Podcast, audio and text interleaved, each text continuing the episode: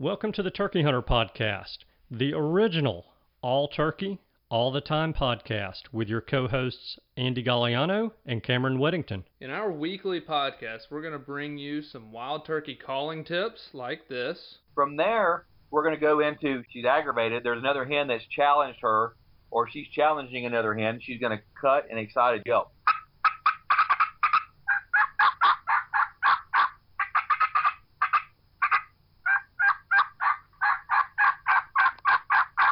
Advice from old pro turkey hunters like this. The turkeys typically don't like, I think, more times than not, to travel in an easterly direction into the sun first thing in the morning, especially after he gets up.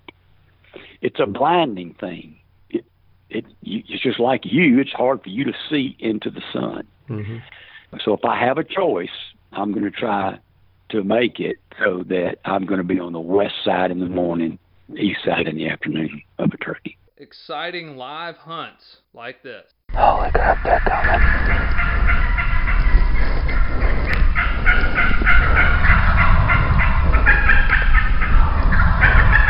Holy cow.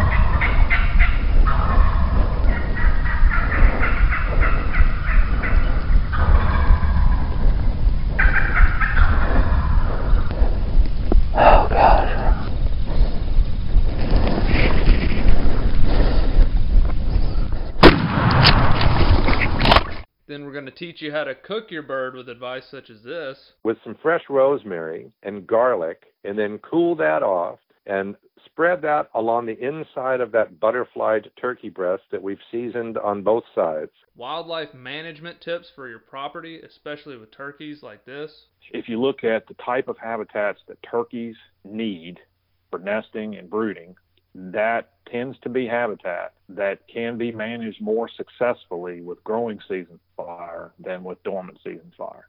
And hopefully along the way, we'll get plenty of these. Well, on November the 28th of 1953, I was hatched. When I popped out of my mom and the baby doctor spanked me on the bottom, I went, ow! And I've been doing it ever since.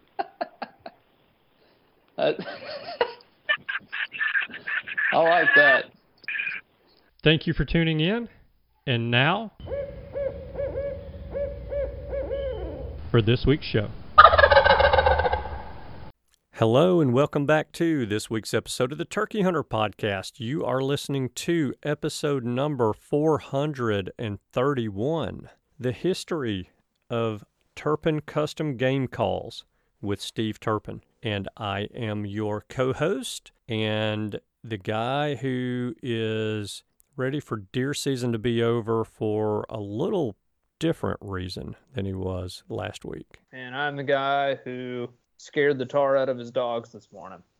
Yeah, I'm wondering if how you scared your dogs has something to do with the picture that you sent me earlier yes. today. So exciting news! I may I put out three. I only had time the other day. I put out a bunch. I put a trap line out mostly for coons and possums, but I did have an extra 30, 40 minutes, and I was able to get three coyote traps in the ground. And this morning I went two for three. That's So pretty solid. I got two coyotes out of three traps, both big old males.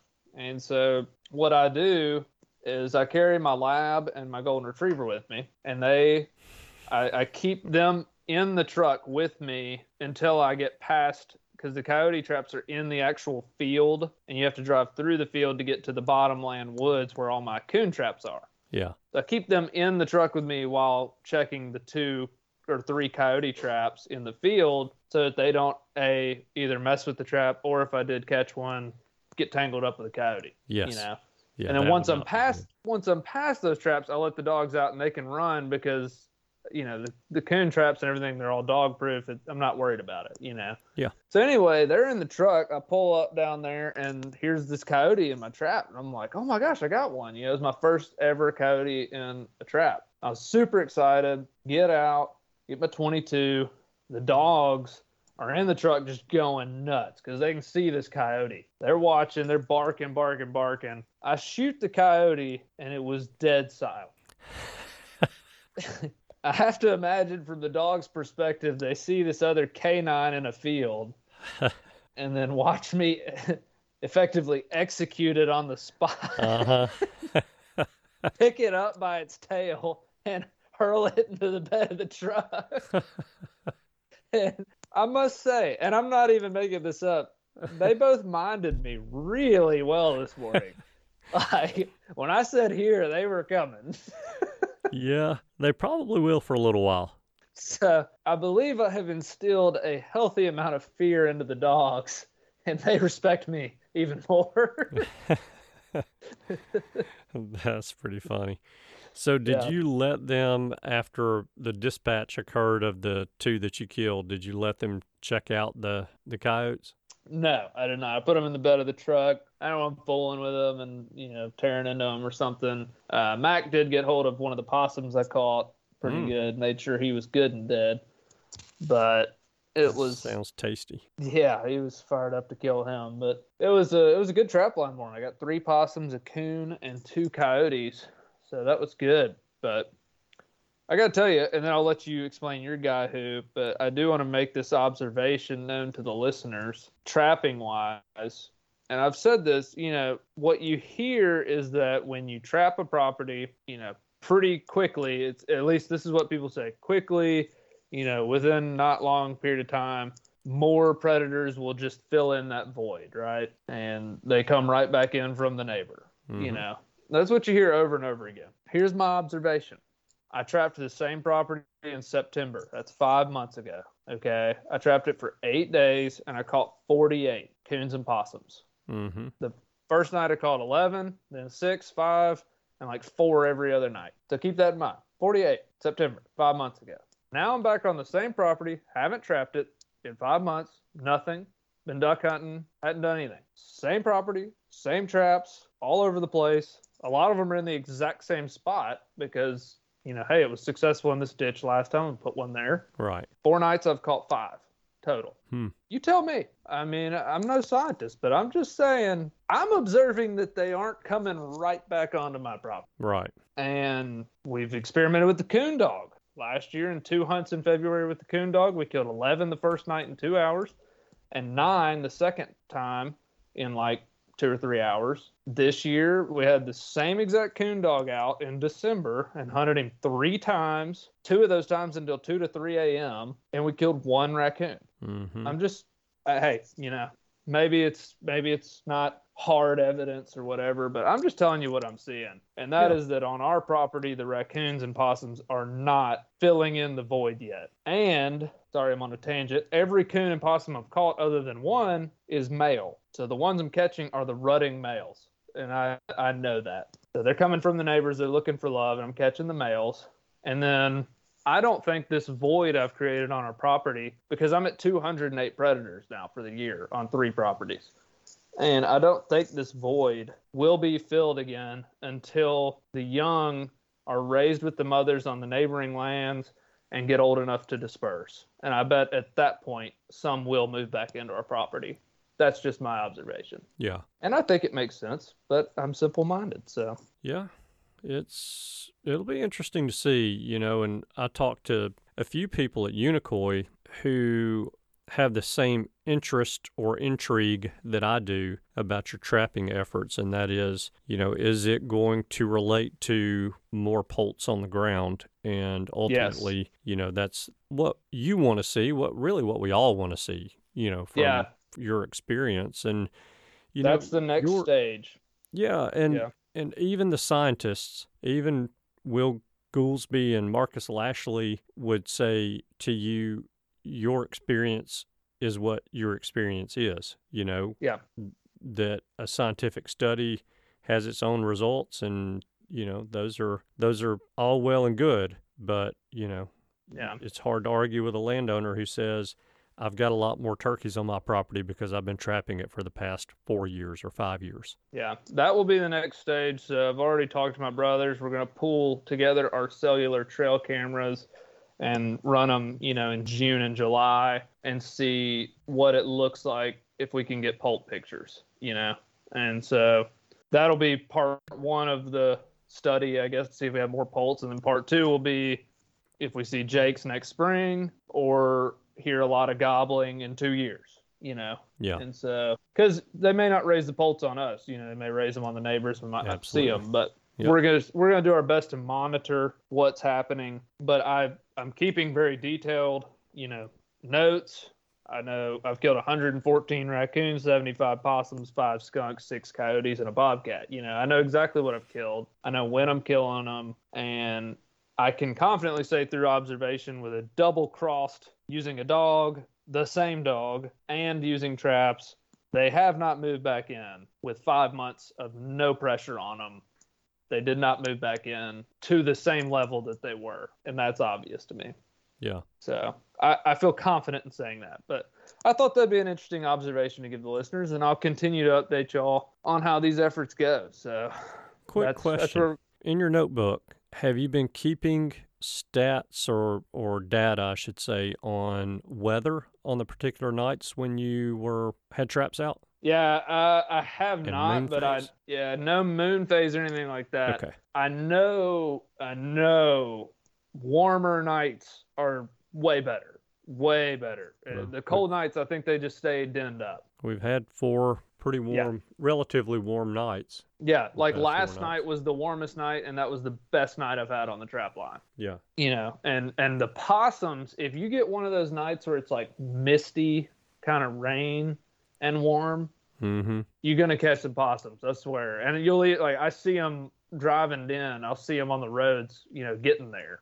They're Yeah. they're just moving and that they like that misty crappy kind of weather but it's warm. I don't know there's something to that.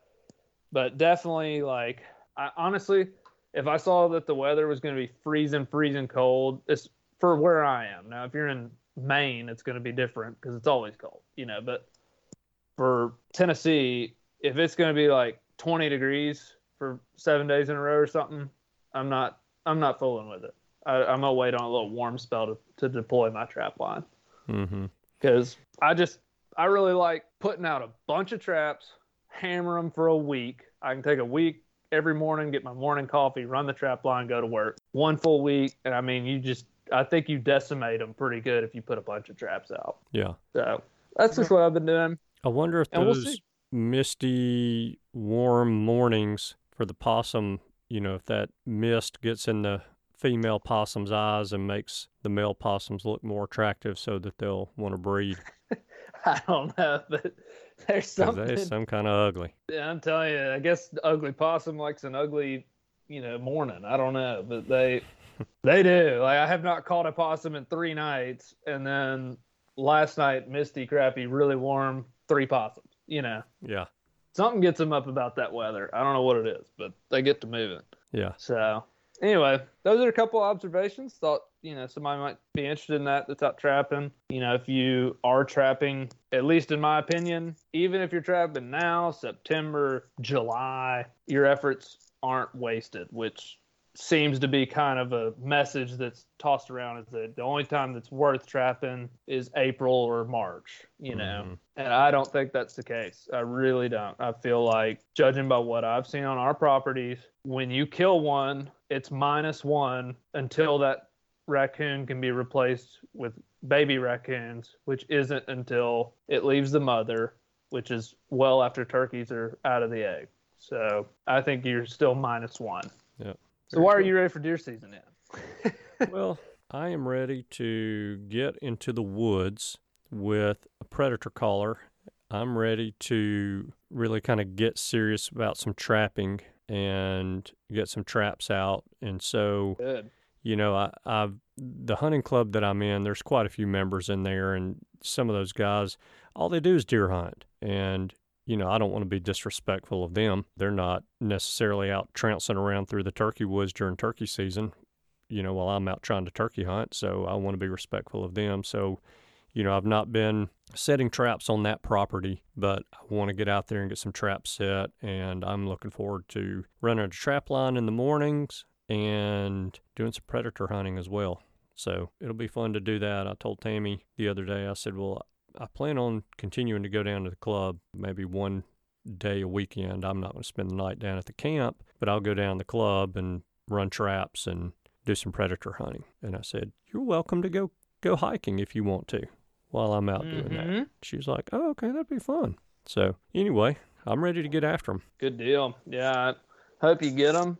Really do. And I got to pick up my traps tomorrow because I'm headed out of town for a week for vacation. Yeah, you are. And then I'm going to try to run a big line again before you and I depart in 20 days to go hunt turkeys. Man, 20 days. Well, Is that not awesome?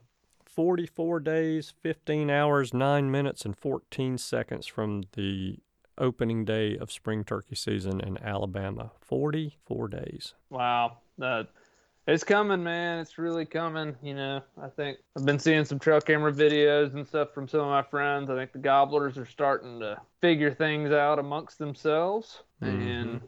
kind of figuring out who's going to be the boss hog for the area. So it's a little strutting going on. If you're out in the woods, you might actually actually hear them gobble a little bit this time of year, just trying to establish that dominance.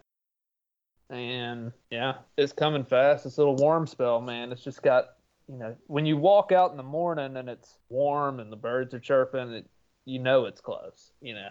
Yeah.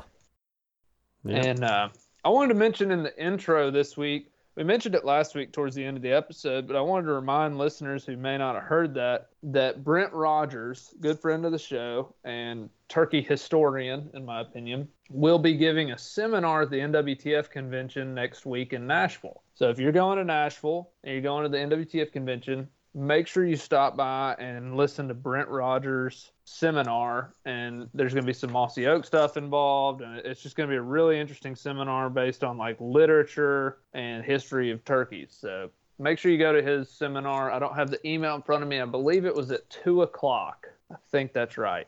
Mm-hmm. So make sure y'all go to that. I just want to mention that again in the intro. So if somebody doesn't like listening to me and you ramble after the interview, that they hear it now. And the NWTF convention time is here Yeah, Mm. it's in a week. It'll be next week. gather in Nashville. Yep. 50,000 other turkey hunting fanatics and just I've- immerse yourself in the the glorious noise and madness that is the NWTF convention and sports show. Yeah, with the popularity of turkey hunting, I wouldn't doubt if it's 150,000 this year. Yeah, well, I think they're expecting a bigger crowd with it being their 50th anniversary. So, 50th anniversary. There's feels like 50 times more turkey hunters than ever, and hmm you know. So Sounds if all right. the guys who hunt my local WMA are at the convention, there should be at least 150,000. uh, yeah.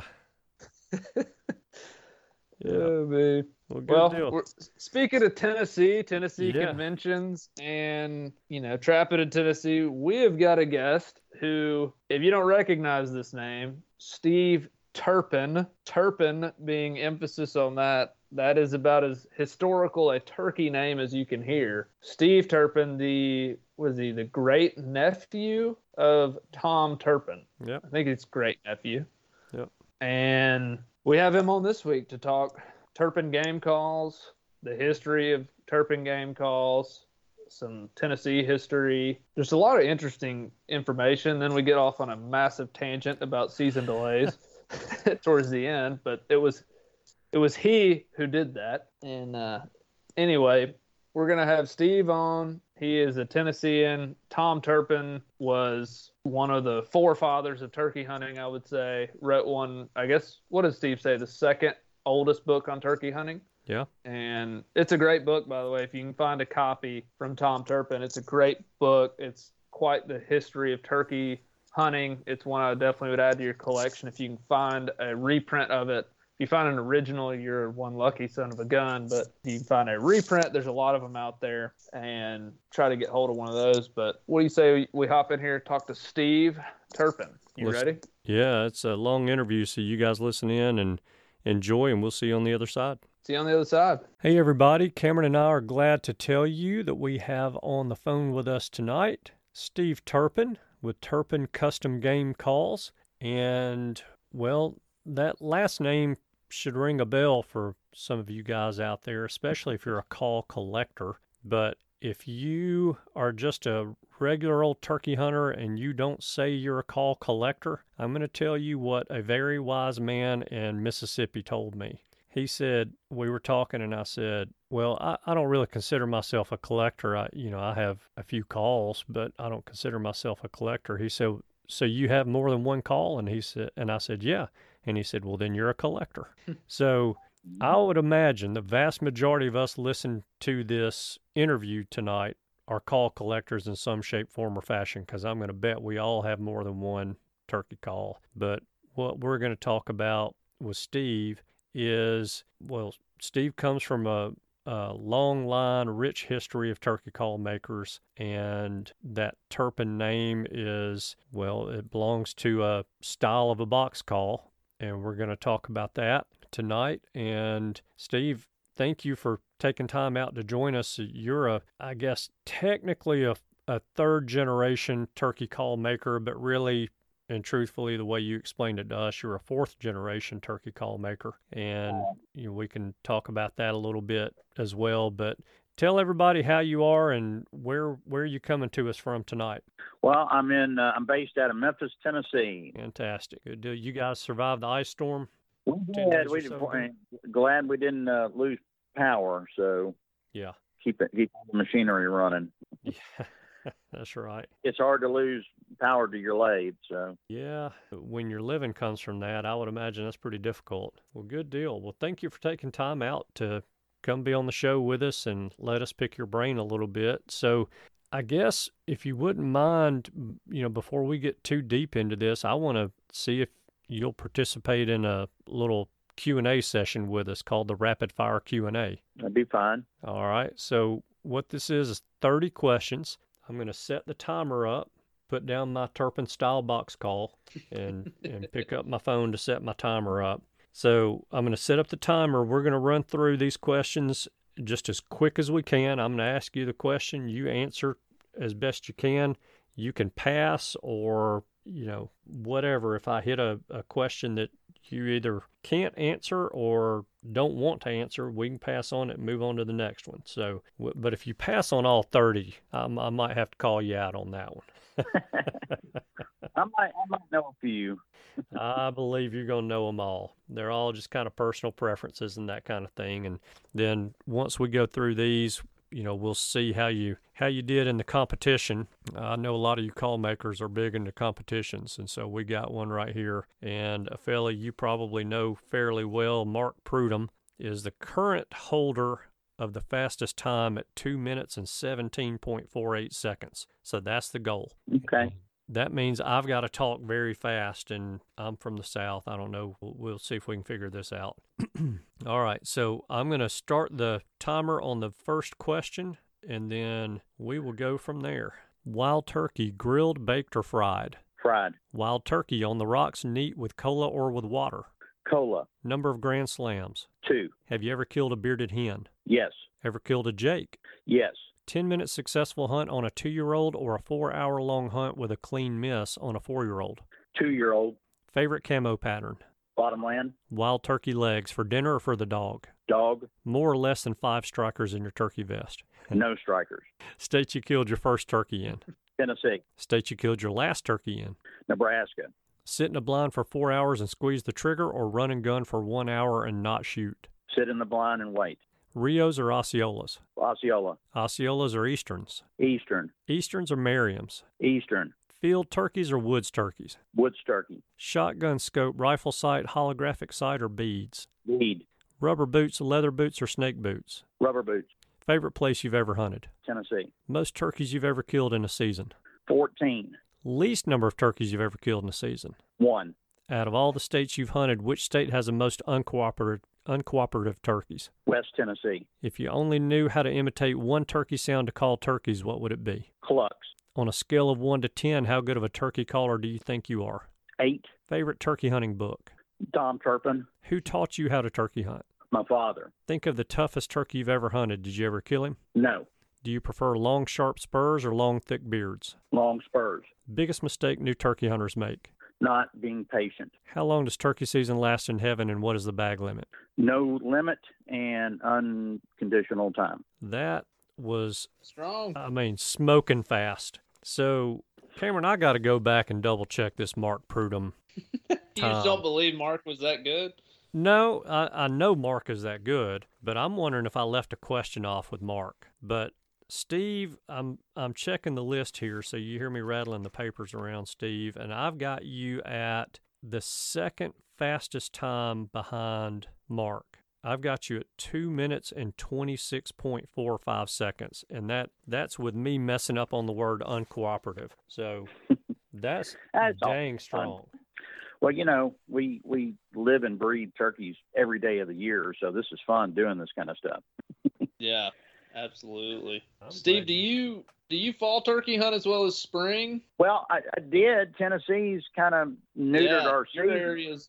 I used yeah. to heavily fall. Yeah, I mean, you know, I've read Tom Turpin's book, Hunting the Wild Turkey. I think's the name of it, and his is mostly based on fall hunting, and that's around that same area that you live in in Memphis. Right. And They used to you know, hunt- but it has mhm. changed. You you can't hunt them in those counties anymore in the fall. There's no season. Mm-hmm. Even when I go up to Middle Tennessee, the way they they've got our season and bag limits and everything, that they've just effectively neutered it. I mean, they went from Yeah. killing two to three thousand turkeys in the fall to killing less than a couple of hundred. Yeah. Well, it's gobbler only, and you know it that is going to knock a bunch of folks out. And I mean, the season's only I think one weekend in there, and you get about 13 days to hunt. So it's not like it's a very big season unless you can hunt with a bow.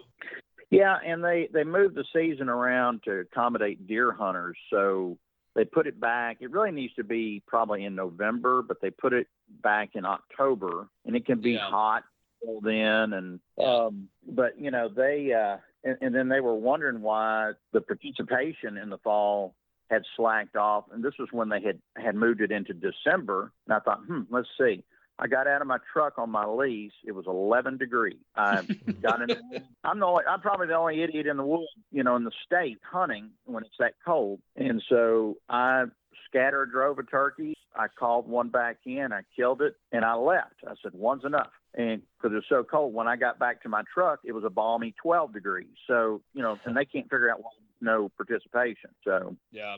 Yeah, then they moved it up to October, and I agree with you. I, I, if it was me, and I'll never get to set the laws, but if it was me, I would have it coincide with Thanksgiving. I just think that makes sense. But you know, hey, that's just me. week or two before Thanksgiving, and it's the perfect time. You know. I think that But- would be cool if you could go harvest your gobbler a week before Thanksgiving, and then you can brine him and have him fresh right there on the table. Yeah, I've done that many times, and they are good fresh.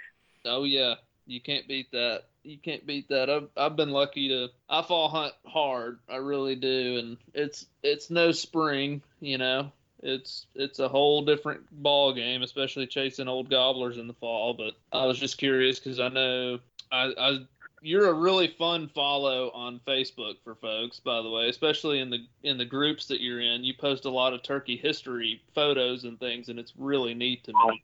Good. I'm glad you enjoy it. I, I, I enjoy collecting those photos and um, kind of being a historian with my family and you know everything turkey hunting, which just my whole life revolves around that.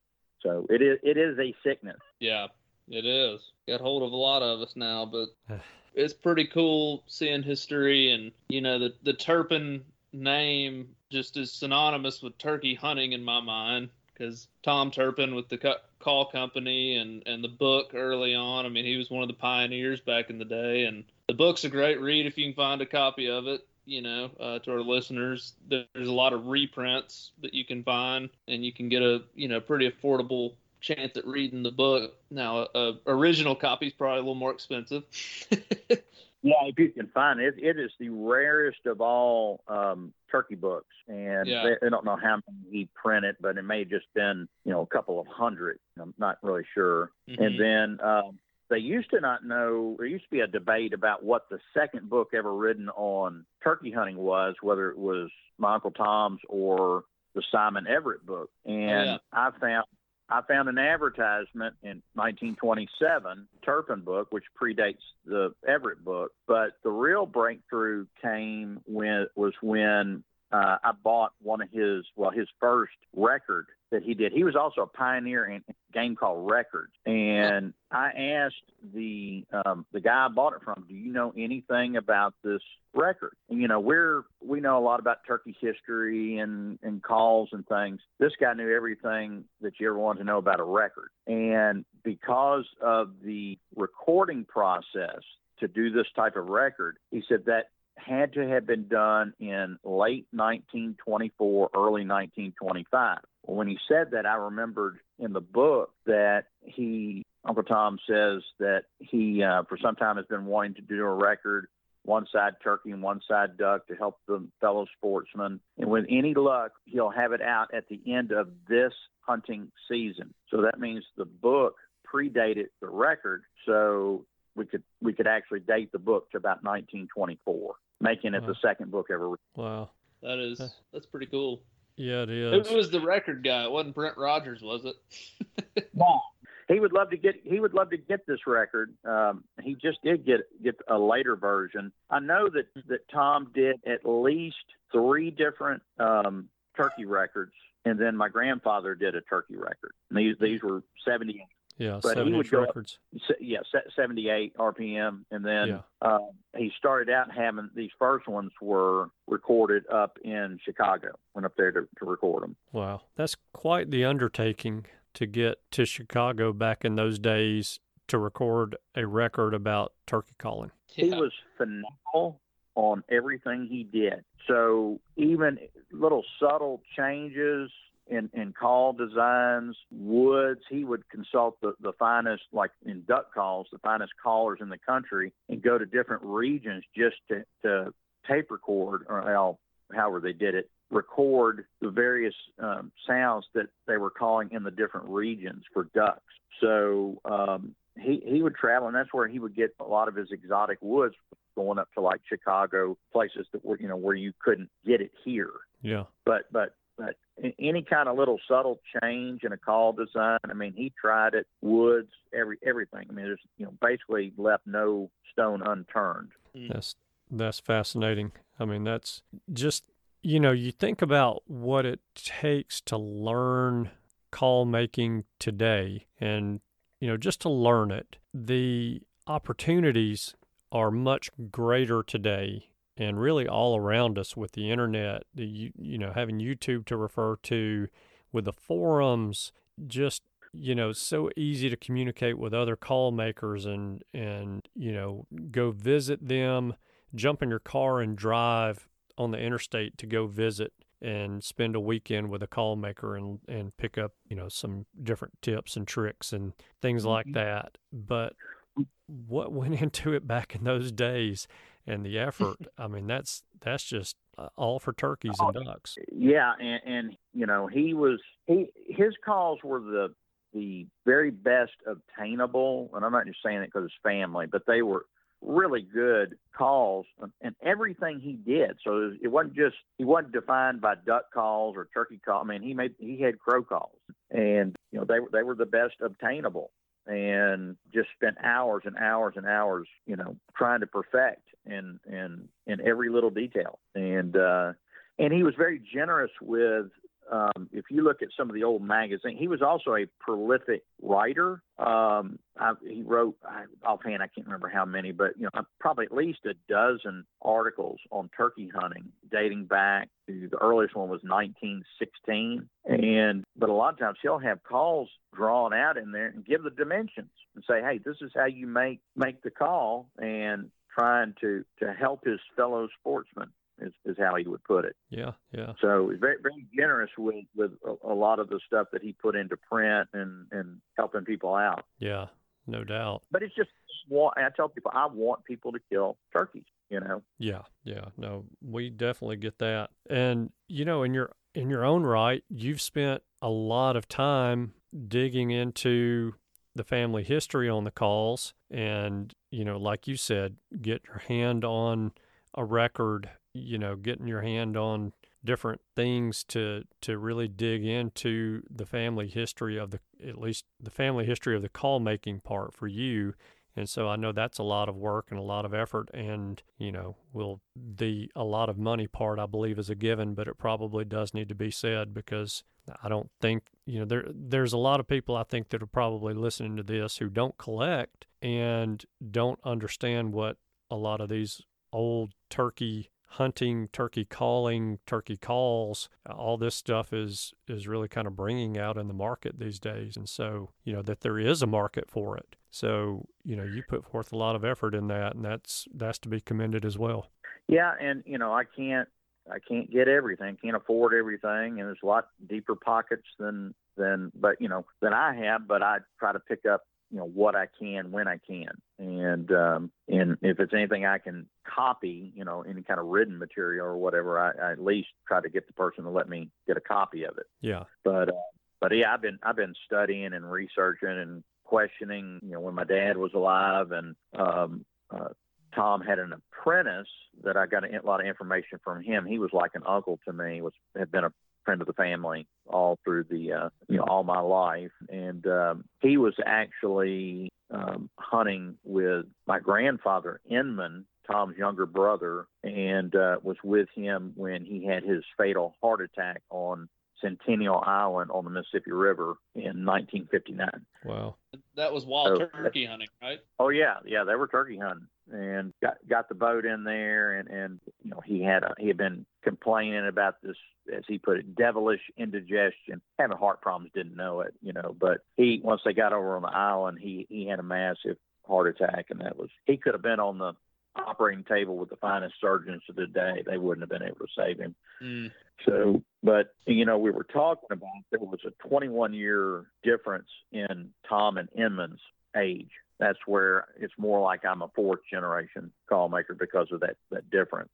But they made the calls together for for years and years, and um, and then they in the 50, you know, Tom had gotten pretty old, and Inman was making them under Tom's name, and they really they sold the Tom Turpin name rights for turkey calls to help pay for Tom's nursing home care. He was in a nursing home for like the last 18 months of his life. You know how expensive nursing homes are. So what they did, Inman kind of stepped aside even though it was really would, would have been considered jointly owned, uh, so his brother would have the care. And so they sold the name rights to Tom Turpin for turkey calls to Roger Latham, and then Latham eventually sold to Frank Piper, and that became Penn's Wood. So um, a lot of history there. Yeah. Yeah, Yeah. Yeah, and they and a lot of people get confused. They they continue to produce a, a version of the Tom Turpin Yelper, I mean, all the way up into the '90s. And uh, I get people all the time it's like, yeah, I bought I bought a call from your great uncle in 1979, and uh, yeah, it's a Penn's Woods, you know. But but they were they were nice little calls. It's just they weren't as close, uh, true to the original as like what we make. Yeah. Yeah. And so, what is a Turpin style call? Why? What does Turpin style part of that mean? Okay, so it's a it's a rounded box. The the hole is mortised out, and there is no spring in the lid. So there's a lot of play in in that lid. Mhm. And the trick in a style box, you have to tilt the lid in towards the box and keep it in that tilted position as you call. And um, you know, if you try to hold it, you know, straight across like a like a, a Lynch, yeah. it's to sound of place. Is you've got you've got to do this. You know, it, it's just got it's got a real great sound. That style. I'm not just saying ours, but if it's you know even some of these other call makers, if it's tuned up right, that particular style, it just the sound resonates. And, and like if you listen to a cost style or a Lynch style, they're good calls, but they're going to have kind of a thin tone compared to what our boxes will do. Yeah. They've got a, a very throaty and nasally sound. yeah, a lot of them. rat. Yes. Sometimes it has a lot of You got one handy, Andy? I do. Yeah, But- and uh, and actually, this, this is a this this is a Tom Turpin that I just bought just a couple of days ago. Oh, Now this call is about 80 years old, wow. and so um, and and I've done nothing. I ain't, I haven't even chalked it just how, how I got it, but Hey guys, so at this point, Steve played this 80 year old Turpin box call, but the phone quality was not adequate for this call, in my opinion. So I had Steve submit some audio files of him actually playing the call outside with a good recording device. So I'm going to insert his box call playing now and also his trumpet call playing at this point. So you'll hear the audio of both of these calls being played, and then we'll pick back up in the interview.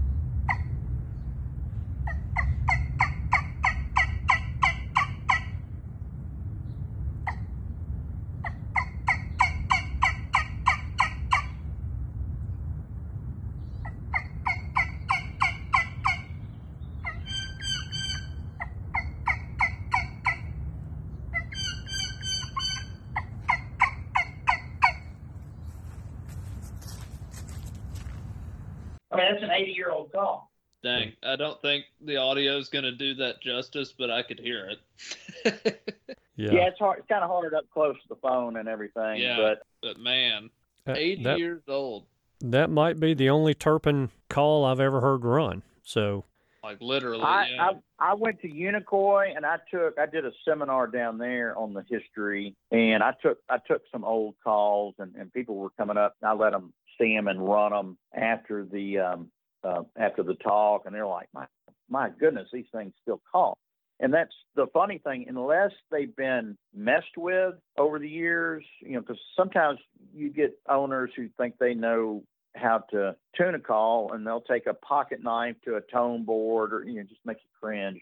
But if they haven't been messed with and they're not slick from 80 to 100 years of use they're still pretty dang good calls i mean consistently and and um i mean when i went and bought this one and i looked at it and i said yeah it's a tom Turpin. as soon as i called on it i was like oh it's awesome so I've got a, a friend who just picked up a, a Lynch style box call or a Lynch box call from the 306 Edgewood Boulevard, Birmingham, and Mhm. it's signed. And he sent me a picture of the inside of the call, and that thing is so built up with box call chalk on the inside that you know it's just one of those calls you just want to ask it where all have you been and how many turkeys have you seen die? Because you know that call has been in the woods and has been run and and it's been loved and abused as well over the years. And Yeah, so there uh, there are so many of us that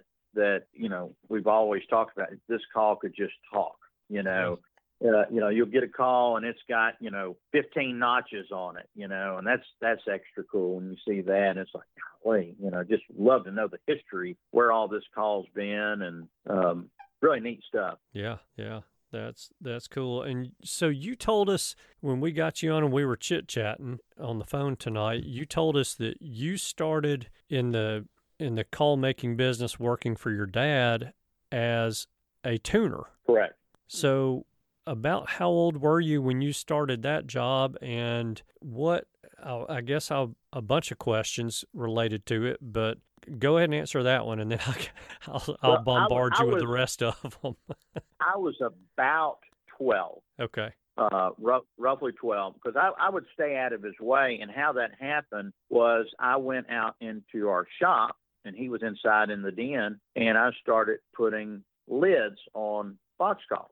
And I hit one and I thought, that's good. And so I took it in and he goes, Hey, that's not bad. So he started adjusting it. Then he ended up putting it back where it was. And I think a little light bulb went off like, Hey, he's got potential. And see, I, I've kind of got an advantage too. I was a musician all the way up through college. So I've got the musician's ear and can hear what it's supposed to sound like.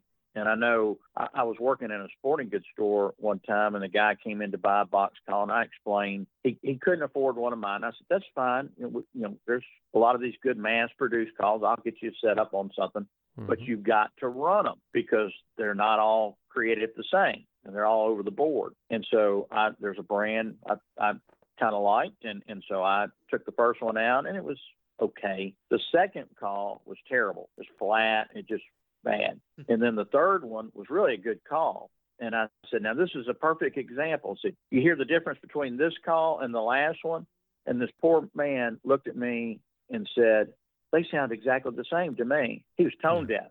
And so I was like, trust me, get this one, you know. Yeah. And, but they, you know, a lot of people can't hear, and and it. But anyway, I always had a musical ear, so I was, you know, I I tuned calls for a long time. Yeah. That's a job I would stink at. One of the many. It well, it's a it's a man. There goes a lot into tuning box calls. I mean, you you know, and it's it's mainly um, the main part is you've got to have a lot more lids than you do boxes because Yeah. it's it's really how those two individual pieces of wood made up. And so, like if you're a call maker and you make one box and one lid, yeah, you might get lucky, but you need a you know a multitude to go. And I may go through ten or twelve lids before I find one that that I I like this sound and it's good on both sides, and then I can fine tune it from there. Yeah. So a lot goes into it. You do, I mean, you do more than just box calls. You have, you know, suction type Turpin style yelpers, or you know, I guess trumpet calls, as many call them. But you make those as well. Oh yeah, yeah. You know, my uncle Tom invented the basically the modern trumpet call. That's what I was, I was saying. All these modern trumpets are really a copy of the families. You know, they, the internals may be different, or the the outside may be a little different look, but it's based off of that. And so he started out with wing bones and Jordan style cane yelpers. Yeah. But the the problem was the way God creates a wing bone or a piece of cane, the holes are all different sizes. So Mhm. you weren't getting that consistent sound. So what he did, he figured out to, to turn a piece of wood and if you drill it to spec, you're going to get a consistent sound that you want to get out of that call. And so basically it's it's the same principle as a wing bone or a cane call, but it's I say it's a wing bone of controlled dimension. Yeah. And so it's, I mean, it's wood, right? You're using wood as like the bell and everything. Yep. Okay. I've done Yeah. some metal ones, but but you know, just playing around trying to, and some some synthetic. Um, you know, some people turn them out of acrylic now, and you know, just you know, everybody's trying to get the best sound. But but a wood a wood trumpet is is a good call, and we kill a lot of turkeys with them, both spring and fall. Yeah. Yeah. A So, matter of of them are- fact, if I if if I had to choose one call of anything made, it would be a yelper because it, it's a it's a unique sound. Turkeys like it. Uh, it's not affected by weather. If we pouring down rain, and you know you have to, and actually probably would even sound better. And but that's that's what I would choose. Why do you say it would probably sound better? Well, there's something about when you get a little bit more moisture into like the mouthpiece area, not flooded out, but hmm um, like if you're calling on a yelper and your mouth kind of gets kind of dry, if you'll put your tongue up there and just let a little liquid get in there, then you'll start calling better. Hmm. It'll, it'll res- resonate better through the call. Good tip. That is a like good like tip. just a little bit of moisture, you know. Huh. So you're telling me there's hope for me yet on a trumpet? I, look, I, I have had yes. Anybody can learn this. It's it's not. You know who the hardest person to teach is? Adults. Yeah. because they come in with a preconceived idea. I, if you could see at my booth at a show how many eight to ten year old kids we've had come up there, and within five minutes of instruction, had them calling well enough to call a turkey. And now they're not perfect, but they got a good start on it and call well enough to call a turkey in after just because they listen and they they you know we do this do this and they do it without any kind of uh, preconceived notions that it's difficult or or whatever. I can also give you some other tips on on calling on them too. I'm all ears. So, well, you know, a lot has to do with your your mouthpiece, and uh, uh, the lip stopper is going to give you consistency. So when you when I put that mouthpiece in between my lips, the, your lips actually create a seal over the tip of the mouthpiece. I can run my tongue on the inside of my lips. I will not be able to feel the mouthpiece. You have that seal, so when you're, uh, for lack of a better word, smacking in, the natural vibration of your lips is what creates sound through the call. That's that's your lip, your lips are basically becoming a reed. Mm-hmm. And, th- and then also your hand positioning is very important. You know, I have people pick up the call in the middle of the call, one hand and call, and it, it you know, it'll sound okay. It would call a turkey in, but it's not the sound you want. And so you really need to cup the end of the call and close your hands up and, and kind of creates a funnel over the call. So as you open your hand up, as you're going up the scale, it, it, it, it really sounds good. Yeah. And so that that's you know little things like that. You'll find one position in your mouth that typically you'll call from all the time. Some areas may tickle your lips, or some areas you may not have trouble getting a sound out of. But one area, and so once you figure that out, you'll you'll go to that. I don't even think about it; just go straight to that that one spot and then your lip stopper, you know, moving it up or down to where it is a good fit in your lips and, and feels good, and you're calling the bet. And Yeah. then another thing I tell people, this is a call that you you really do well to practice all during the year. And I'm not saying, you know, you got to practice an hour a day, five minutes a day all through the year or 15 minutes minimum a week be a pretty good caller. You know, I've had people that uh, were customers that got the call that, that struggled with it to, to start with, and they stuck with it, and they're I put them up against anybody in the country now, dang good callers. Mhm. But and then another thing is I would have customers say the more I practice, the worse I get. Well, I know what that is. Being a musician, we call that building your chops, and so their lips are getting fatigued. So if you're practicing and you start getting worse, put the call down. Pick it up the next day. It's not going to get any better because your lips are tired. You haven't. You got lip muscles just like anything else. You've got to build that up. Yeah. No, just that- little things like that. Yeah, that makes total sense. You know, I mean, that's I think that that last piece of advice goes for pretty much everything. You know, and Yep. and we're all going to have good days and bad days at even what we're the best at.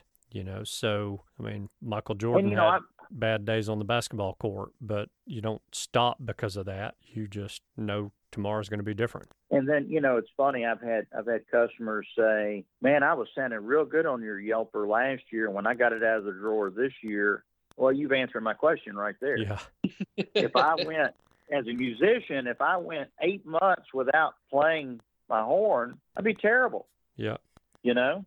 so and they're and they're little musical instruments.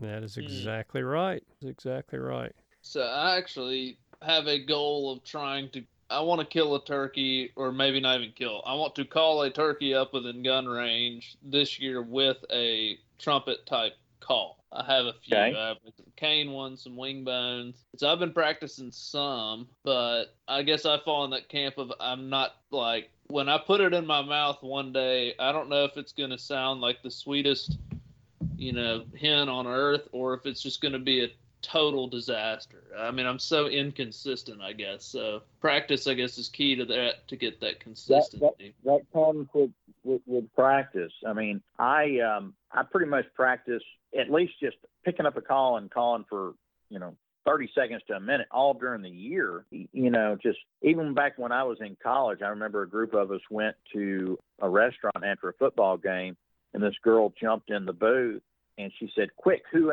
everybody, who am I?"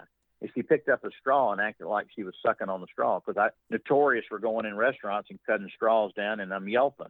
hmm Matter of fact, I, I went. We went to uh, my brother and I went to Panama City Beach a number of years ago to go fishing, and we stopped at a Waffle House. And this is a funny story, but the place was packed, and we saw a truck there and had all these turkey hunting NWTF stickers. And my brother's like, "I- "I wonder who he is." I said, "I'll find him." And so we walked in in the restaurant. There's packed. We went down to the far end, one booth open at the end, and I cut a straw in half. I said, "Watch this," and I started yelping on it. And I looked, and his head popped up at the far end. And the guy came up there and said, "Were you making turkey?" I said, "Yeah, I knew you were here. We just had to find you." And we had a good laugh about it. And he ended up buying a call from me. But you know, we're we're a strange breed. But There's no doubt about that. No doubt about that. And you know, Cameron, I have the same issue when I'm running a trumpet. You know, if I'm sitting down to a bird, I don't know if the first sound that comes out of that trumpet's going to sound like a frog farting or a turkey. And one thing that I learned from reading Larry Proffitt's book was that he would mouth, you know, he talks about that bonk and he said, Mhm. you know, he would mouth that call on, you know, with the trumpet to his lips before he ever drew any air through the trumpet. And I found that, you know, just doing that, I'm more consistent that first series of yelps with the trumpet than I am just picking it up and trying to play it. Mm. But that, and you don't have to be perfect. right. I've I've heard I've heard people that were you know on the lower end of of um, proficiency and call turkeys in and kill them. You know, got that right rhythm. You're not doing any sharp notes like a putt, and and um, knowing when to call and when to when to shut up. Yeah. And that shut Yeah. up part's Yeah. critical, isn't it? It is.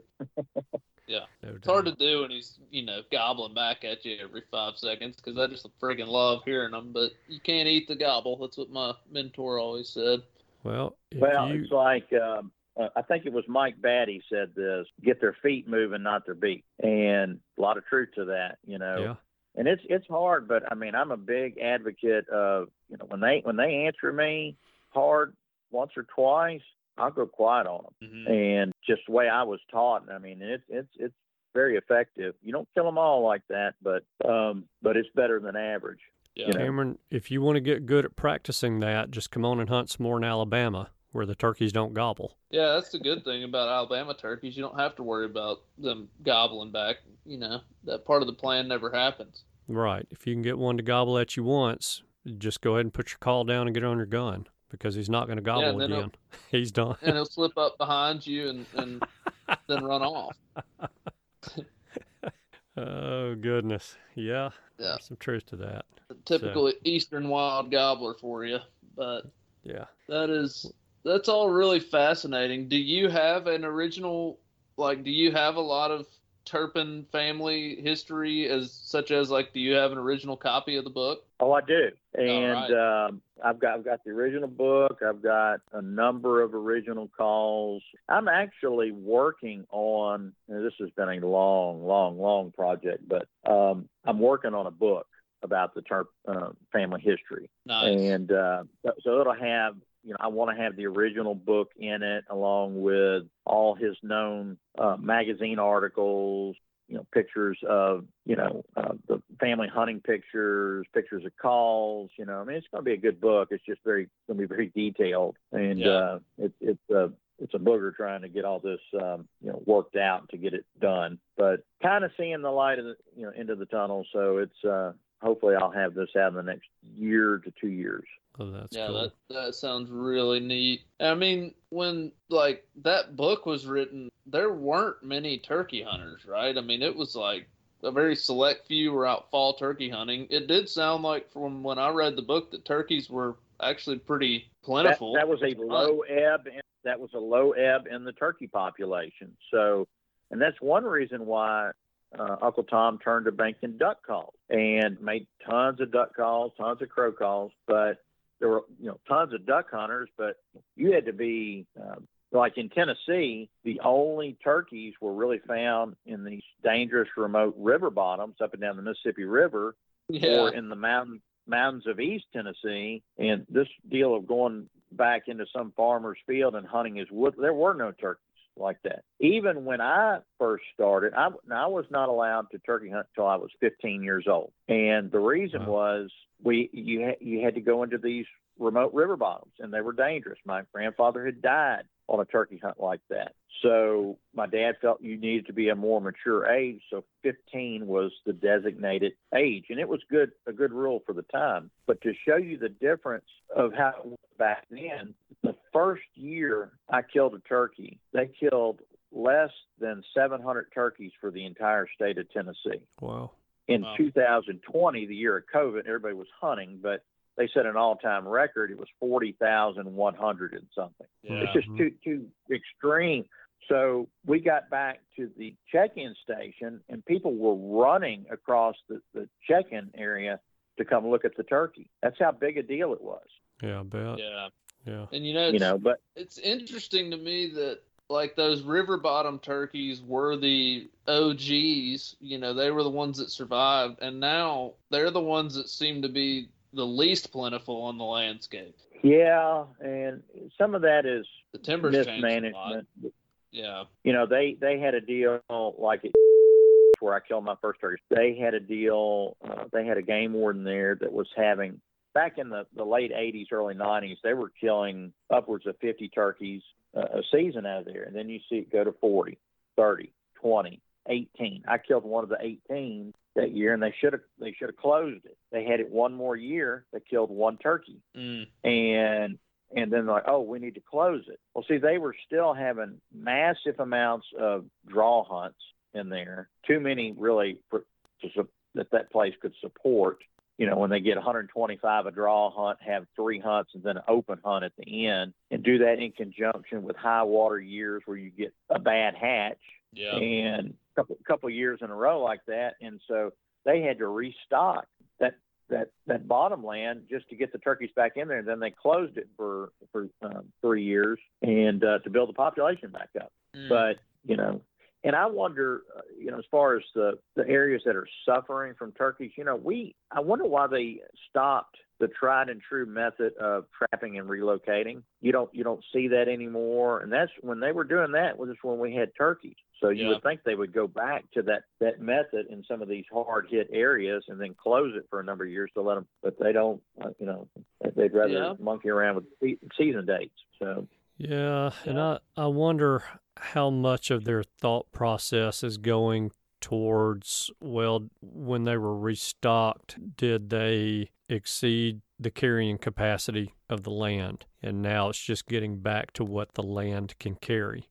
And, and that that's quite possible. yeah, and if and if that's the case, then we're all just going to have to, all of us who have been turkey hunting for a while are going to have to get used to the fact that, well, this is what we're going to have. You know, we're going to have some bad years because we had bad hatches two years prior, and we're going to have some good years because we had good hit a good hatch two years prior. But Right. you know, I, I think uh, I'm hearing that mentioned a good bit. You know about well, this is you know we we think this is just the carrying capacity for the land, but still, you know, that carrying capacity can be increased if we could get rid of some predators and improve the habitat that we have. You know, by making Absolutely. making better poult habitat, better nesting habitat, and you know, doing some burns and things like that for those of us who can do that kind of thing. So, hmm but yeah, that's uh, I I don't disagree with what you said about the the trapping and relocating. I think that there seems to be a a little bit of a mindset that well, we did it. We brought the turkeys back and we're done. I don't know. Are we ever really done with it? Yeah, I mean, you know, I'm kind of under the the theory if it's not broke, don't try to fix it. You know, I mean, it's um, it, you know, I mean, it, it, it, it it's a tried and true method. Yeah. Now, what what I'm just I'm curious of y'all's opinion on this. What what do you think about pushing the season dates back in the theory to allow all the gobblers to breed the hens? Cameron, I you can have- go first. I was all for it in theory because I had heard several people talk about it and it sounded like it was a possible solution. And I was very pro move the season back. I totally was. After seeing the data, and I have seen it personally, what the poult production was with the study that Tennessee just concluded in Uh-huh. these counties where they did the delay and the adjacent counties were not delayed, it doesn't look like it did anything. So Well, I- here here's my I don't know how you could study it better than the way we did it. You know, I don't know what else you could do. Well, that, that that's a that's perfect thing, but but in my mind, what they should have been looking at is the state of Arkansas. That should be your poster child for this method. They have pushed the season back for 20 to 25 years, and in this same theory, and it has not increased their population at all over there. And they've been they've Yeah. it's been ongoing. I mean, that's you want their poster child. That's you know look right here, and uh, Missouri as so- well. I mean, Missouri's Yeah. experiencing a decline, and they don't start till I think April 21 or so every year. And I mean, they're very Yeah. Conservative. I think one bird the first 10 days, and then they get another week where they can get a second bird. yeah. And they haven't So had it. It doesn't seem like the season framework, at least in my mind. And again, I'm down to try anything. I think we will have some indirect benefits with the delayed season in Tennessee this year, such as less non-resident pressure on the front end, probably less non-resident pressure overall because less people will be inclined to hunt here Memorial Day weekend when it's 90 degrees than would uh huh. you know, come down from Kentucky to hunt two weeks early, how it was. So I think we will see some indirect potential benefits such as that. But I mean, just looking at the data of literal poults produced by hens are is delaying two weeks going to help us produce more poults by allowing more breeding. The Tennessee study they did showed that that, that doesn't seem to be the case. you know, Right. But I was So just I- I, was just curious if y'all. I'm down to try so. anything, you know. I'm I just want more. Well, we all want we all want we all want as many turkeys as you know we can and hear them gobbling and you know um But so you know, we'll see what happens. You know, they. Uh, I will give the commissioners who changed the season. You know, I'm sure they've caught a ton of flack for this, but I watched it. They moved the season back because they had not been given the study data. Why I do not know because it was done. They should have had all that data in front of them, but they didn't get it. And I mean, I remember Bill Cox, the commissioner Bill Cox, literally saying, "Well, we don't have it. Let's take basically let's take the conservative route here and assume it works. The population's declining, you know, significantly, so they pushed it back. Then the next amendment was made it to where they can change the laws every year rather than two years, so that when the study data came out, they can revert back to the old season starting next year if the study shows what it did. So if they are true to their word, the season dates will move back to the way they were after this year. Yeah. we'll Yeah. just have to wait and see. That big Yeah. uh, but that was the concept that was pitched at the commission meeting and I I was like, "Hey, you know what? I'm in on that. Let's take the conservative route because we need to be that right now. And if they'll actually move it back the way it was after seeing the study data, then you know we we had one year where we started a little late, but uh, you know, and we only kill two birds now anyway. So if you can't kill one from April 15th to June 1st, basically, then you, yeah, Yeah, I tell you what, it's going to be anybody that hadn't killed one past, let's say May 15, it's going to get brutal because it's going to be greened up and hot and Yeah, I don't Um, think there'll be many hunters in the woods. I mean, I do think No, that the won't be. overall harvest will decline some this year. It's bound to. yeah, yeah, it Yeah. will. But um, but good news is I've been seeing um, a lot of turkeys on my trail cams at my lease. So Yeah, I uh, think we, I think we got a good hatch. I mean, like Andy said two years ago, I think Yeah. most all of the United States seemed to have a big hatch two years ago, and so I, I think this year could be just a great spring all around for turkey hunters in in Yeah, many different states. I can states. see I can see that. Yeah. Yeah. What do you think, Andy? Or did I sum it up pretty good? Well, you know, I'll I'll say this, you know, and just Cameron, I, I'm I'm with you on what you said to start your statement off in that, you know, the science is pretty convincing and it logically it makes sense. If you push the season back, the start of the season back, and the vast majority of your toms are killed the first two weeks of the season, you've had more toms in the woods to breed more hens over that period of time. Now, that's logically where everything stops because from that point on, that doesn't mean that those hens are not going to go be sitting on a nest and get killed on that nest by a bobcat or a coyote or get flushed off that nest by a hunter walking through the woods or they have a raccoon come in and destroy the nest or a possum or something like that. So just because there's more hens getting bred doesn't necessarily mean we're going to end up with more birds on the landscape. You know, Yeah. I, I, I think that really, you know, this problem that we have of a declining population, and we've been hearing everyone say this for a lot of years, and I can't, I can't punch a hole in it in any shape, form, or fashion. It's not one problem. It's Yeah. a combination of problems. And Agreed. I don't think we're going to fix it by trying to fix one part of it. We're going to have to to make this a multi-prong approach to try to fix the problem. And if one of those parts of the solution is pushing the season start date back and that one little part of the solution works in tandem with the other parts, whatever the experts say that happens to be, whether that's reducing the bag limit, maybe, you know, some people are saying offer a bounty on nest predators, you know, whatever.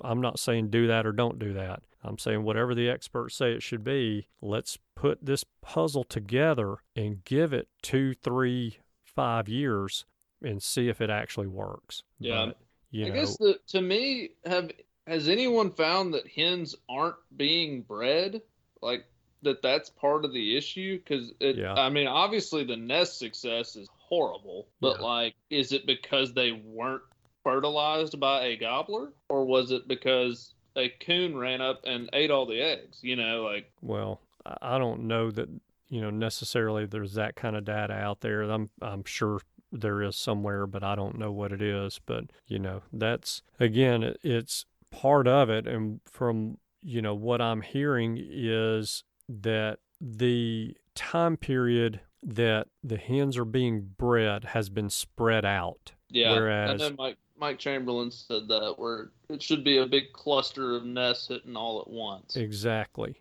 And, you know, and, Right. and he says this and it makes total sense.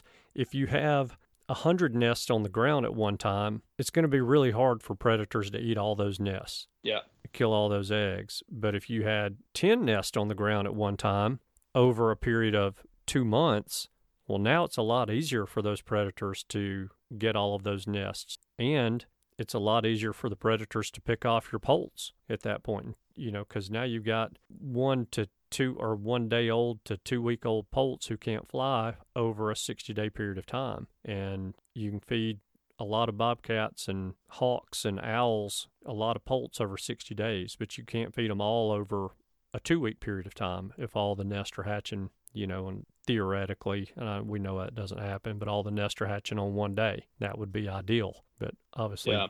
even Mother Nature's not going to let that happen. So, Yeah, so the Tennessee study, I just pulled this up as far as that's concerned with incubation dates. You know, are those actually being delayed or do they start early? You would think if hunting is delayed two weeks. Sorry, Steve, you really opened a, a door you still there?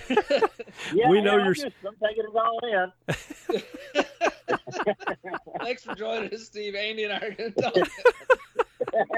It's just- I, I'm very passionate about all this kind of talk, but the uh, Oh yeah. you know the data, the two week delay, which they did in three counties in South Central Tennessee and some counties in Western Tennessee. You would think incubation would begin earlier when hunting wasn't started for two weeks. You know, the delayed hunting season would help incubation begin earlier, right? But at Giles, Lawrence, and Wayne County, the median incubation date was April 26th. In Bradford and Maury County, which borders those counties and opened with the regular turkey season, median incubation date was April 25th. So it was one day different, Yeah. you know. And 2018, 26th and 26th, 2020, 2020, the delay counties did start earlier, April 24th and April 29th in Bradford and or Bedford and Maury. But I mean, they were almost identical across the board. I guess what I'm saying. You know, so it it definitely didn't move up the timeline of hey, these hens got bred earlier, they were undisturbed from hunting, and the hens hit the nest. You know. 15 days earlier than the hunted population, which is kind of what I was hoping would be the case. Because, I mean, heck, this would be a great solve. If this was what solved it, I'm in, you know? Well, I wonder. I wonder how late that they actually will breed or re-nest. So I went to a um, Turkey Federation banquet up in Nashville a number of years back and stayed with a friend. And I said, hey, let's get up and ride around and look at the turkey droves that were actually in in town. And so we we we drove around. We saw uh, two or three droves, and the the poults were almost as big as some other hen. You could still pick her out. And then we drove up on one hen, and and she, I said, look, and there were poults that were they weren't as big as banty roosters. Mm. Yeah. And I mean, little little bitty things. I'm like, my, and they were running through the undergrowth and everything. This was in September. Wow. So, uh, you know, it's the latest I've ever seen, but that may account for, you know, we we all see turkeys. you know, sometimes they call them super jakes, but you know, late hatch two year old or or Mhm. early hatch jake where you don't really, uh, it could be either one or, um, Yeah. but that just that was an eye opener for me. That I mean, it was it was actually in September, and you had poults that small that were out there. yeah. Yeah. And I think that's a rarity, you know, to to listen to Mike Chamberlain speak. It, I heard him at the Alabama State NWTF field day that they had this past August. And he said that what they're seeing with poults is that one of the biggest issues for poults that are born from a later from a renest is that poults don't have a way to regulate their body temperature. And, you know, for years, I used to equate that with, well, it's cold. You know, if it gets real cold, that'll kill them. But mama can produce a lot of body heat. And so what he's saying is that it's heat, it's the sunshine, you know, these hot summer days when it's 90, 95 degrees that is killing a lot of poults, you know. Can't cool down. Yeah, they can't. Their body temperature does not cool down, and they just basically cook. And mm-hmm. you know, to me, that's that's pretty fascinating. And then I heard him on the Wild Turkey Science podcast, and he said, you know, the other part of that equation too is that as the temperature gets hotter, these areas that typically would be ideal poult habitat and have a lot of bugs that would give them a lot of good protein so that they can molt and get to where they can fly sooner. The the bug population is not as high once the temperature gets real hot because the grass that they're the bugs are feeding on or are living in is not as lush and green and vibrant because the rainfall has slowed down and the heat has picked up as well. So you know, they've got a couple of things going against them there. And, you know, the longer they're on the ground, the more susceptible they are to predators. So oh, yeah. I, I thought that was all pretty interesting. And, you know, I, I don't know how we as hunters, if it's even possible, how we move up the incubation date. But you know, I've heard people say for years, well, you can move the rut when they're talking about deer, but I'm going to tell you, we tried to do that for years on a piece of property uh, that we leased in South Alabama. And, and I won't say it on this show, but if somebody ever wants to ask me where I'm not being recorded how many deer we killed off of a thousand acres over 30 years and we never moved the rut, they, I, I don't know that it can be moved. But, you know, so I don't know. How do we move the how do we move the pink e- incubation period for a nest? You know, for turkeys. So I I don't have a clue. Well, yeah, I know they've, they've talked about, and I've gotten in debates with people about it. You know, because I, I made the statement that you know uh, warmer days and, and and and sunshine, and and this other guy was saying how it was controlled by the the the light, but you know, you take the start of the Tennessee season. If it's cold, they're they're generally still bunched up at, at the first Yeah. of the Mhm. season. Flux. If it's been warm a few years ago, it was. I mean, it warmed up in February, and I mean, it was. They were rocking and rolling by the time the season opened. So. Weather is it plays a key factor in that. You know, if it gets warmer sooner and and everything, they're they're gonna they're gonna get a little jump on it. But that's the only thing I can see. Yeah, and You I uh, asked I asked a question similar to that of Mike Chamberlain, and he said, "Well, you know, you've got to take into account the body health of hens because they are not going to be ready to breed until they're physically ready to lay eggs and have that, you know, that physical toll taken on their their the state of their health, their body health. And so, you know, if we have a late cold spell, well now they're expending more energy just trying to keep warm and stay alive. Like you know, last year we had a, a real late cold spell down in the south, and I think our birds were later getting started than normal. But and I and I recall that year you're talking about, you know, a couple of years ago when they were opening weekend, they were here in Alabama, they were rolling. But yeah,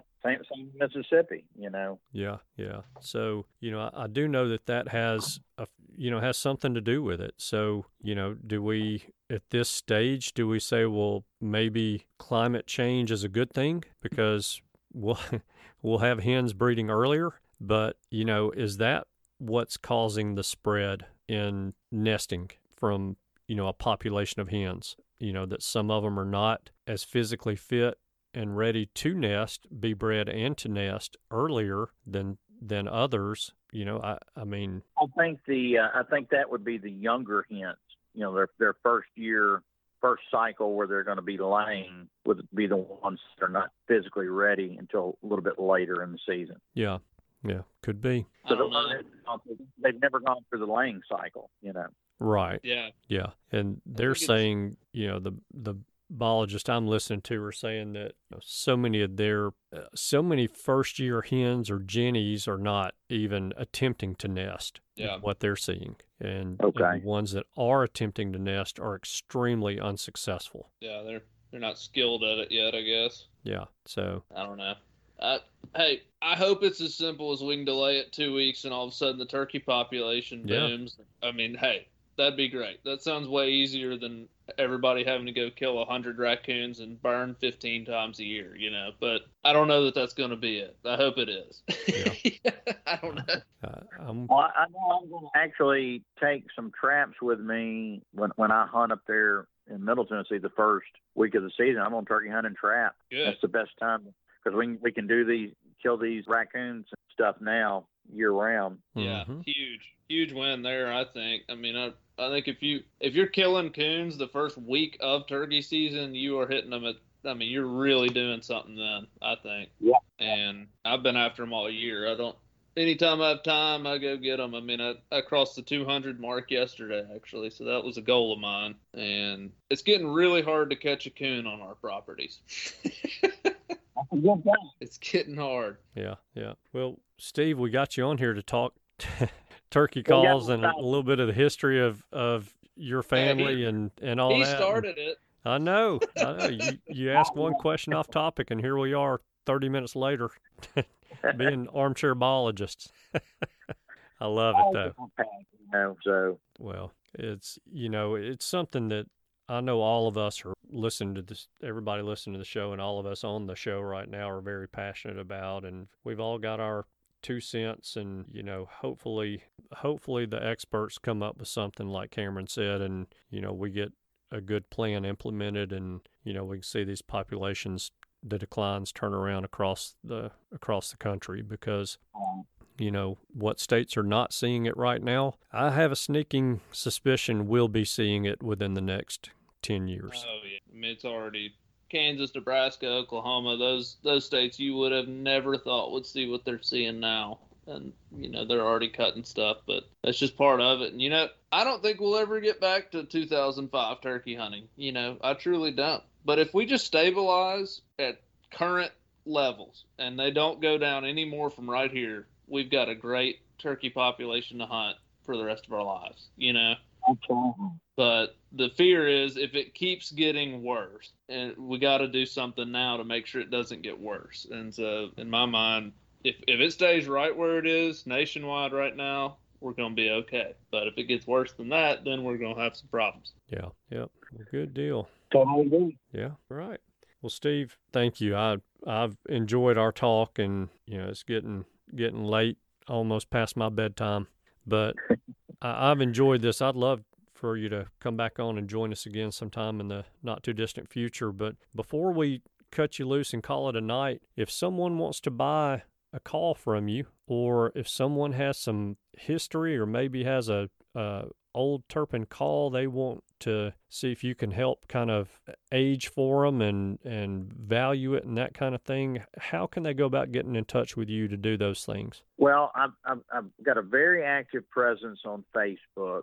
Um, so you can contact me through there. The the Turpin Custom Game Calls group on Facebook. Uh, you can go to my website. It's got my information to email me or call me. Uh, that would be uh, turpincustomgamecalls.com. And um, I'm, you know, you can always just uh, get hold of my number from either of these sites and and um, give me a call uh, or, or, text me, and I'm uh, always willing to help. That's awesome. Well, any of you guys listening, if you want a turkey call made from a fourth generation turkey call maker and a long line deep, rich history of not just turkey hunters, but people who are just impassioned with turkey hunting and wild turkeys in general, then do give Steve a call and support him. And, you know, like I said, I, you know, he, he loves this stuff as much as we do, if not, if not more. And it's rare that we find somebody that loves it more than we do.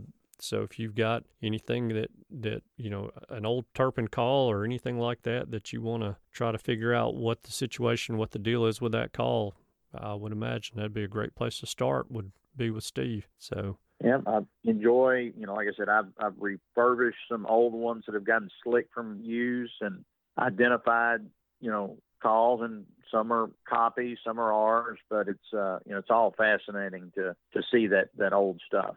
Yeah, absolutely. Well, Cameron, do you have anything else for Steve before we let him get on with his life? Thank you for joining us. I really appreciate hearing about it. Sorry for the soapbox thing to end it, but uh, you started it, so I don't feel too bad about it.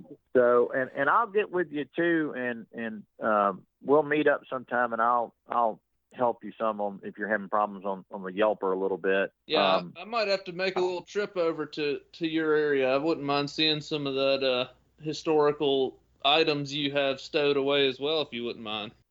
Sounds good. All yeah, right, we're gonna, I, we're gonna I do missed that. a seminar at, at Unicoi. I got to running my mouth in there talking to several of the call makers and let the time slip by me. So I missed uh, missed your seminar and missed seeing those calls that you brought. So maybe yeah, I can. it up on YouTube at some point. I think it's going to be up next month or April sometime. They're kind of releasing them, you know, every you know week or two. Yeah. And um, so, but it was a it was a good turnout, and uh, uh, that's a that's a always a great show. So It is. It really is. And everybody listening, that's what you're missing out on when you don't come to Unicoi is is getting to rub elbows with guys like Steve and pick their brains and buy their calls. So make it a point next year, everybody. I expect the crowd to get bigger and bigger every year. So, well, good deal. it's a great show, and uh, it's what the um, the not bad mouthing them, but it's what the, the Turkey Federation convention show really used to have the feel of. It's just a family oriented. Um, it, it's just it's a lot of fun. It is. So Yeah, yeah, no doubt. Well, thank you again. We really appreciate it. And I hope you have a wonderful turkey season this year and travel safely around slaying some birds. And let's stay in touch. I will, and uh, wish the same for y'all. Thank you. Thanks, Steve. See Have ya. a great night. Thank you. All right. Bye. Goodbye. Yeah. Great. Maybe that should be a lesson to us that when somebody asks a question like that of us, we just say, well, why don't you just refer back to episode number 431 for our feelings on it? So you mean when he said, "What do y'all think about the two week delay idea?" And, yeah. and it ended up in an hour of me and you talking, and then it was like, "Oh wait, Steve, are you still there?" Heck of a nice guy, you know. He, I don't, I, I, really don't think he knew what he was getting himself into. What kind of can of worms he opened when he asked that one simple question. Yeah, yeah. And as y'all noticed, so we're plugged in some sound files of Steve playing his Turpin calls. Uh, Mhm. On the on the interview, he played some of them, but as you all know, through a cell phone on a phone call, it just does not give anything justice. So Yeah. we plugged in some some sound files of him actually playing the calls where he recorded it and we just put that in there so that y'all could actually hear him being played and that you know hearing an 80 year old Tom Turpin box call. How hey, I don't know where else you're hearing that in your ears, but I'd say that's pretty pretty rare. Yeah, that's some cool stuff for sure. Yeah. So hope y'all enjoyed that. I enjoyed talking to Steve. Uh, he is a great follow on Facebook. You know, especially if you're in some of these turkey hunting groups on Facebook with him, he posts some very interesting historical pictures and and facts and things about turkey hunting. It's it's really nice to to see some of those, and I, I really like the pictures. You know, sometimes they'll be wearing like a, a full bow tie and suit, you know, with a dead turkey. I just I love that that's how people used to hunt. Yeah. yeah, a lot different than it is now. Maybe I'll go to the thrift store this year and buy me a suit. Yeah, there you go. I'm I'm gonna go full like safari mode. Yeah, have a little helmet hat thing and ready to roll. Get you a monocle. Yes. Yeah, go all Teddy very Roosevelt on them. very sophisticated. Yeah. Well, do you, you know, we could ramble on, but do you have a favor of the week for us since this is such a long episode? You want to give a favor and then we'll wrap it up? Yeah, let's do that. So we have just a few days before the NWTF convention in Nashville. And if you guys have a even a thought of going, if you're within a short drive of Nashville and you have a thought of going, load up and go. Support those vendors there, support those guys who are in the turkey calling contest, support those guys who are in the turkey call making contest, support those people who are doing the seminars and just go and, you know, just support the people who help to put this thing on. You know, this is a big deal, raises a lot of money for the NWTF. And there's a lot of benefit for us as turkey hunters to be there. There's going to be all kinds of new products that are going to be rolled out during this show. And it's just a great opportunity to, to get ahead of the curve on a lot of things. And, you know, you're going to you're to see a lot of big name hunters out there, and you never know what kind of tips or tactics you might pick up and get an opportunity to talk to somebody like a Cuz Strickland or Eddie Salter or Preston Pittman, shoot, Will Primos, Jimmy Primos. You just don't ever know who you're going to bump into at a place like that and get a chance to to talk one on one with them. Those opportunities are very rare. So go go to Nashville, support the show, and if you see a bald headed guy with a golf shirt on that says the Turkey Hunter Podcast on one breast and the other breast says Andy, that's me. So stop and say hello. I would love to shake your hand and thank you for listening to the show. And that's it. That was a long favor, Yeah. but it's a I think a good one. Hey, great, great favor. Support the call makers, guys, especially our, our custom call makers. A lot of the guys from last week's show will be there. I don't. I assume Steve Turpin will be there. I'm not sure, but go support the call makers. I think they're kind of in a different room this year. Mhm. Make sure you go see them, play on their calls, talk to them, and maybe buy a couple. You know, those guys are just awesome. Some of these people you've never heard of and make these custom calls are some of the best turkey hunters in this country. Make sure you stop by and talk to them. That is so true. And if you guys do go to that other building where they're going to have the custom turkey call makers contest and auction, you're going to have a chance to run some of the most beautiful looking turkey calls you've ever seen. And they all sound good. They all have turkey in them. So you're going to get a chance to run those and bid on them at auction. So go enjoy that. You're, I'm telling you, that'll be a lot of fun for you if you like turkey calls. So good Yeah. deal. No doubt. Wrap it up. All right. Thank you guys so much for tuning in this week. We know that you have choices. We appreciate you spending your time with us. We hope you have a wonderful week, and we look forward to seeing you again next week. And happy vacation, Cameron. Goodbye. Goodbye. Thanks for tuning in. You were just listening to the Turkey Hunter podcast. If you enjoyed the show, please go on over to iTunes and leave a five star review. And make sure to head over to www.iamturkeyhunting.com to subscribe for free turkey hunting tips, tactics, strategies, and product reviews to help you have a more successful turkey season. And stay tuned for upcoming episodes on hunting afternoon birds, how to film your hunt, and the breeding cycle of hens, as well as some guest interviews. Thanks again for listening. We know your time is valuable, and we appreciate you sharing some of it with us. See you next week.